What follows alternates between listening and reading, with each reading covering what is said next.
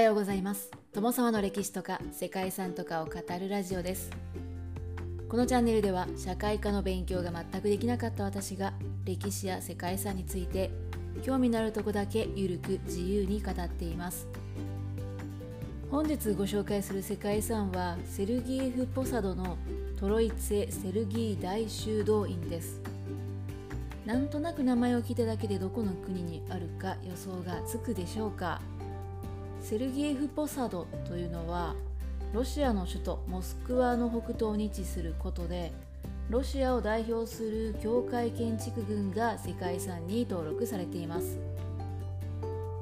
セルギエフ・ポサドは1345年にセルギー・ラドネシスキーによって木造の教会が建てられたのが起源と言われています。セルギー・ラドネシスキーは正教会カトリック教会の聖人です。正教会というのはギリシャ正教もしくは東方正教会とも呼ばれるキリスト教の教派の一つだそうですねそしてセルギー・ラドネシスキーが創設したのがロシア正教会において最も重要な修道院の一つ市政三者聖セルギー大修道院です。はい、ちょっと早口言葉のようなんですけれども、セルギエフ・ポサドはこの市政三者セルギー大修道院の周囲に形成された門前町といったところです。ちなみに市政三者というのは正教会の用語で他のキリスト教の教派でいう三位一体にあたるそうですね。世界遺産名にあるトロイツェ・セルギー大修道院というのはこの市生産者セルギー大修道院と同じものを指します大修道院を創設したセルギーは死後に理念を広めた功績によって成人に加えられました。またセルギーフ・ポサドは15世紀以降修道院が皇室の庇護のもとに発展してロシア正教の重要な拠点となっています。教会建築群にはセルギーの棺が安置されているトロイツキ聖堂や26年の歳月をかけて建設されたウスペンスキー聖堂そしてセルギエフ聖堂などがあります。ということで本日は現在のロシア正教会において最も重要な修道院の一つでありその精神的な支柱とも言うべき地位にある世界遺産セルギエフ・フォサドのトロイツェ・セルギー大修道院についてご紹介したいと思います。この番組はキャラクター辞典ワンタンは妖怪について知りたいパーソナリティ空飛ぶワンタンさんを応援しています。世界遺産セルギエフ・ポサドのトロイツェ・セルギー大修道院の建造物群はモスクワから北方 90km ほどに位置する町セルギエフ・ポサドにある修道院です。聖人のセルギー・ラドネシスキーが14世紀半ばに建てた修道院を中心に生まれた町で世界遺産に登録されているのは壁に囲まれた広大な敷地内に大聖堂や教会礼拝堂など複数の建物がある集合体でロシア正教において最も重要な修道院の一つと言われています。現在はそのロシアらしい玉ねぎ屋根の建物やカラフルな建築物などが人気で国内外から多くの観光客が訪れる観光地となっています。セルギエフ・ポサドは黄金の輪と呼ばれるモスクワの12の都市群に含まれる町です。黄金の輪というのはロシアのモスクワ北東近郊にある都市群の名称でロシアの歴史やロシアの正教会における文化芸術建築などの源流が作られた歴史のある都市が含まれています。本日ご紹介する世界遺産はそんなセルギーフ・ポサドにあるセルギー・ラドネシスキーが創設した大修道院です。セルギーは中世ロシアの精神的宗教的指導者でロシアの最も偉大な聖人の一人としてロシアの人々が崇敬する人物なんだそうですね。貴族の家系に生まれたセルギーは修道士として生きる道を選びより神に近づけるように深い森に分け入ったそうです。まだセルギエフ・ポサドが築かれていなかった14世紀にこの場所に小さな小屋と小さな聖堂を建てました。これが死生産者聖セルギー大修道院の起源となりました。死生産者の神と対話しながら信仰の日々を送るその精霊なセルギーを慕って弟子たちや人々が集まりやがて大きな修道院になっていきました。そしてセルギーは没後にロシア正教会から聖人とされて15世紀に建立されたトロイツキー大聖堂にセルギーの遺体は普及体として安置されました。普及体というのは正教会の用語で聖人の遺体のことを指すそうですね。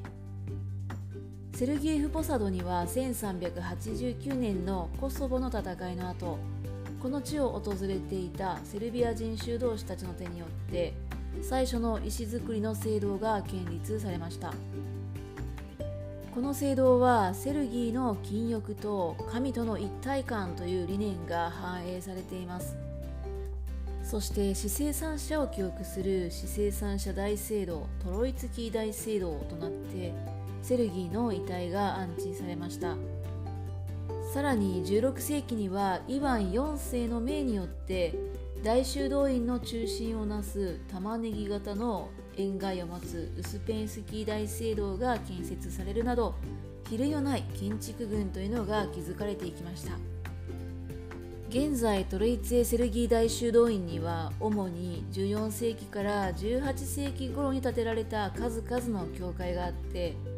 16世紀に築かれた城壁に囲まれています。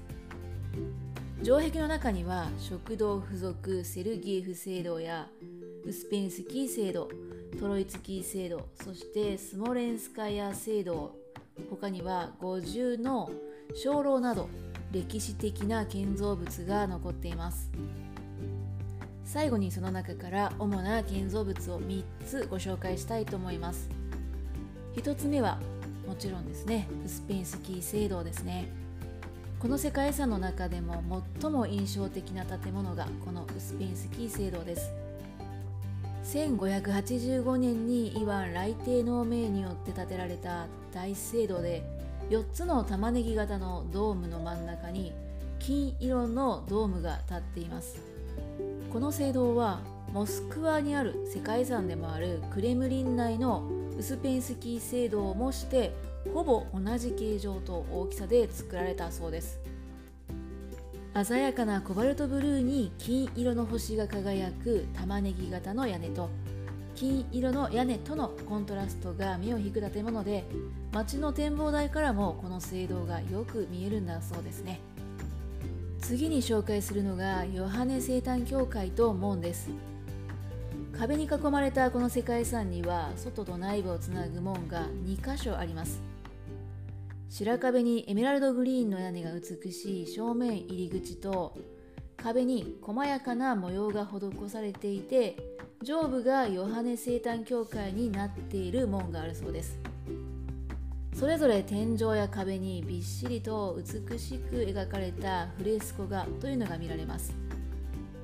ヨハネ生誕教会の門の方には聖セルギーの生涯が描かれていて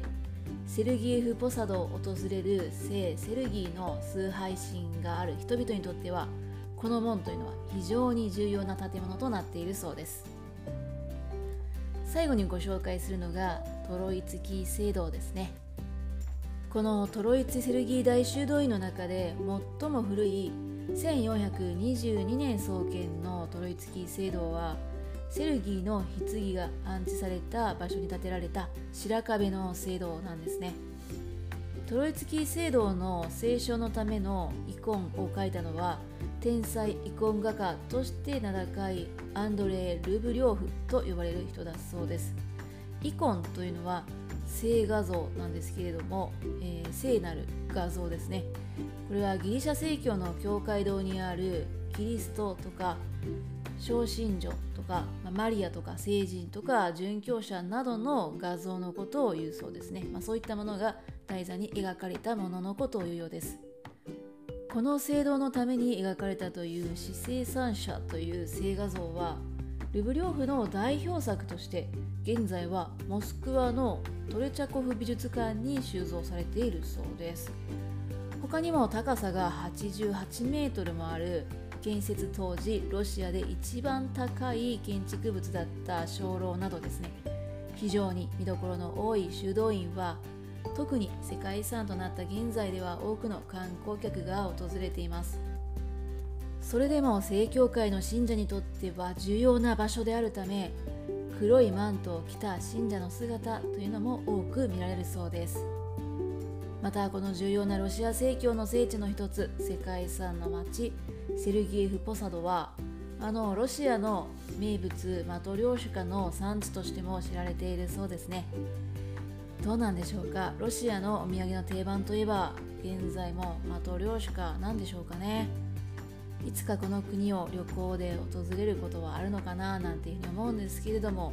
もしもこの国を訪れることがあるならば本日ご紹介した世界遺産セルギエフ・ポサドのトロイツェ・セルギー大修道院ここがですね旅先の候補地かななんていうふうに思っています。ということで本日もここまでご清聴いただきましてありがとうございます。では皆様本日も素敵な一日をお過ごしくださいね。友沢でした。